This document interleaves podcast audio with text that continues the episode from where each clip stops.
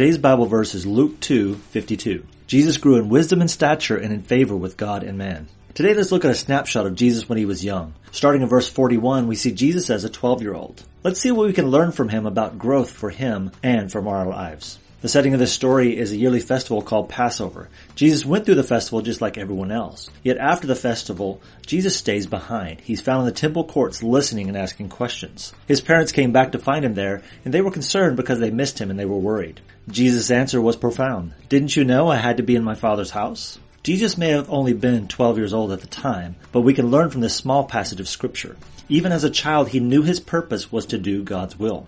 First, Jesus followed the customs of his people. He readily joined in celebrations and worshiped God along with his family. But this tradition was not enough for Jesus. He wanted more. He stayed behind to learn more. He sat among experts who knew more than he did. He listened to how they taught. He asked questions and even expected answers.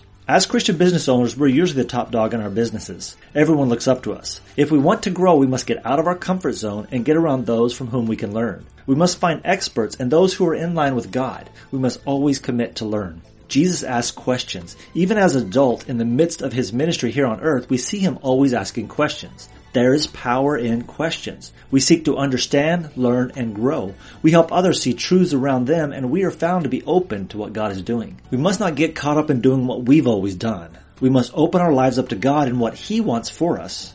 Jesus went directly to God's house. He asked questions and listened for answers. If you want to grow, ask questions, listen for answers, and always be about your Father's business. Find time to really seek out what God wants for your life and your business. Follow these steps and you will grow like Jesus did here on earth. And Jesus grew in wisdom and stature and in favor with God and man. Luke 2:52.